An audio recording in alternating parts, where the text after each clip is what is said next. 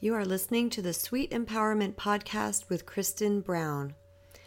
Welcome, everybody. I'm so glad to be back on the microphone with you guys. It's been a busy, busy couple of weeks, and the one thing that I love the most is actually chatting with you guys, is the one thing that I haven't been doing. So I am setting aside some time this morning. I'm squeezing it in in lieu of a shower before my coaching client gets here they don't mind. And um, they actually like the authenticity, which is really cool about it. I'll say, oh, excuse me, you know, I got my gym clothes on. And they're like, no, I really like that. I really like that there's shoes on your stairs. Anyway, I digress again. So today's topic is the manipulation strategies of others. What does that mean? In the short version, it means people know how to work you. People know how to get what they want by manipulating you by either pushing a button or finding your weak spot or touching a guilty place inside of you. In the road to reclaiming our personal power, it is super, super important to recognize that this is a thing, that people do do this because this becomes such an uh, unconscious dance between both parties where the manipulator manipulates and then we just kind of do what they're doing and the manipulator manipulates and we just kind of do what we're doing. You know we keep doing what they want.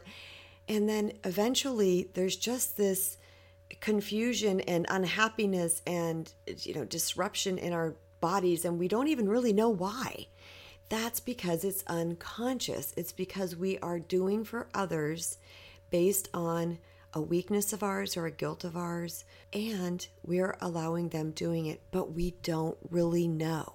So it's super important, no meaning we're not conscious, but what's happening, the mechanism, the actual conditioning that's happening here. So it's really important that we start to recognize where our weak spaces are and where we feel guilt and just become aware of the, our loved ones, the people around us that might be manipulating us to get what they want. Sometimes people do it purposefully, but sometimes they don't. So I don't want you to think immediately, oh, somebody's evil for manipulating me. Because you know what? Sometimes it's just an it's just something that comes into play in a relationship, like arises kind of out of nothing that the mind just seeks to get what it wants and it finds a way to do it and it keeps doing it. And until that mechanism is stopped, it will keep happening. Now, on the other hand, we do have sociopaths and narcissists and those type of people in our lives as well. Let's face it, there's some people out there that ooh, can be a little extreme. And uh, they're really, really good at this. By the way, I often call them like con artists because they're really good at working the system. But here's the thing we're not going to fault or point fingers because we don't do that at Sweet Empowerment.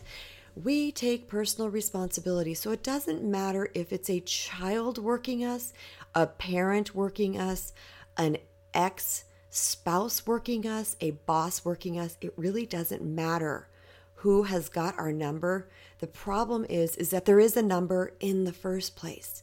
We have that guilt and we have that weak spot. Someone's figured it out and they're using it to get what they want. I want to give you a small example. I hope you guys understand it in this example that I'm about to give you. When I became an adult and I started the healing path, I realized I could have used more one on one time with my mother. Now, she's not evil or bad, she's a beautiful, beautiful woman. Um, she had five kids and a lot going on. So I vowed that I would not have a bunch of kids, first of all, but that I would spend quality time with them so they really felt like I was there and that I could impart my wisdom in them and teach them some things. And, and I wanted them to know I was paying attention. So that's been one of my highest values.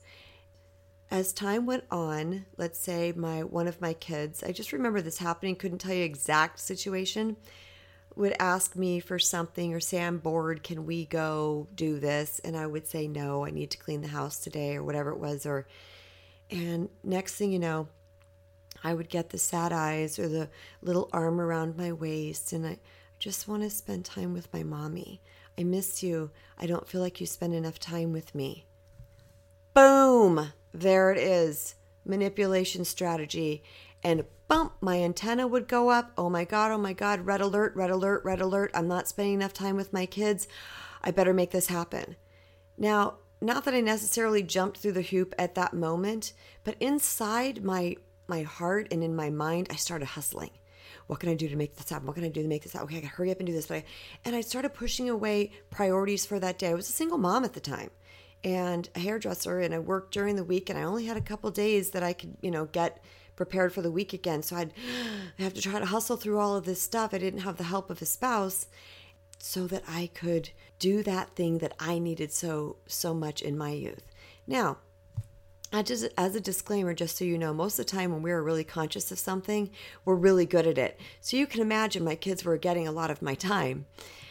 But that doesn't mean my little mechanism, my my trigger wasn't still there. And somewhere along the line, my child probably said that authentically and they watched how it worked. So here was a time, let's, let's just say they were bored. Hey, but if I say this to mommy, it works.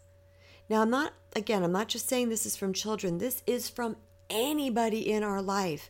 It goes to our parents and our, our friends and our neighbor and, you know, whoever. People somehow get our number and they start to use it for their advantage in their own selfish needs. Now, again, not faulting the person. What needs to happen is for us to heal that space. When I became aware that guilt over, you know, a lot of things, I just was this big guilt ridden person back in the day. And this wasn't overdoing anything bad. It just felt my guilt was, I need to do this or I'm a bad person. For another quick example, I always did whatever my mom wanted or needed me to do. And um, just again love my mom so much and just wanted to please her. And if i start when i started saying no to her she would give me a little sad look and oh okay. Boom that would do it. I was uh, guilty and i and i would do it she got my number so i started to realize wow i'm not holding my boundaries i'm not taking care of me because I am easily guilted into things. I needed to regain power in that area, and we do that by healing the area, the weak spot. So let's look at the first example of me with my kids. How did I heal that? You know what I did? I sat down, I got really super logical about it. That's why it's so important to have right brain and left brain interaction in our minds, in our thinking, because left brain is the logic, and a lot of times logic will get me through things. So I looked up, you know, how much time should I be spending with my kids? What's a good healthy number?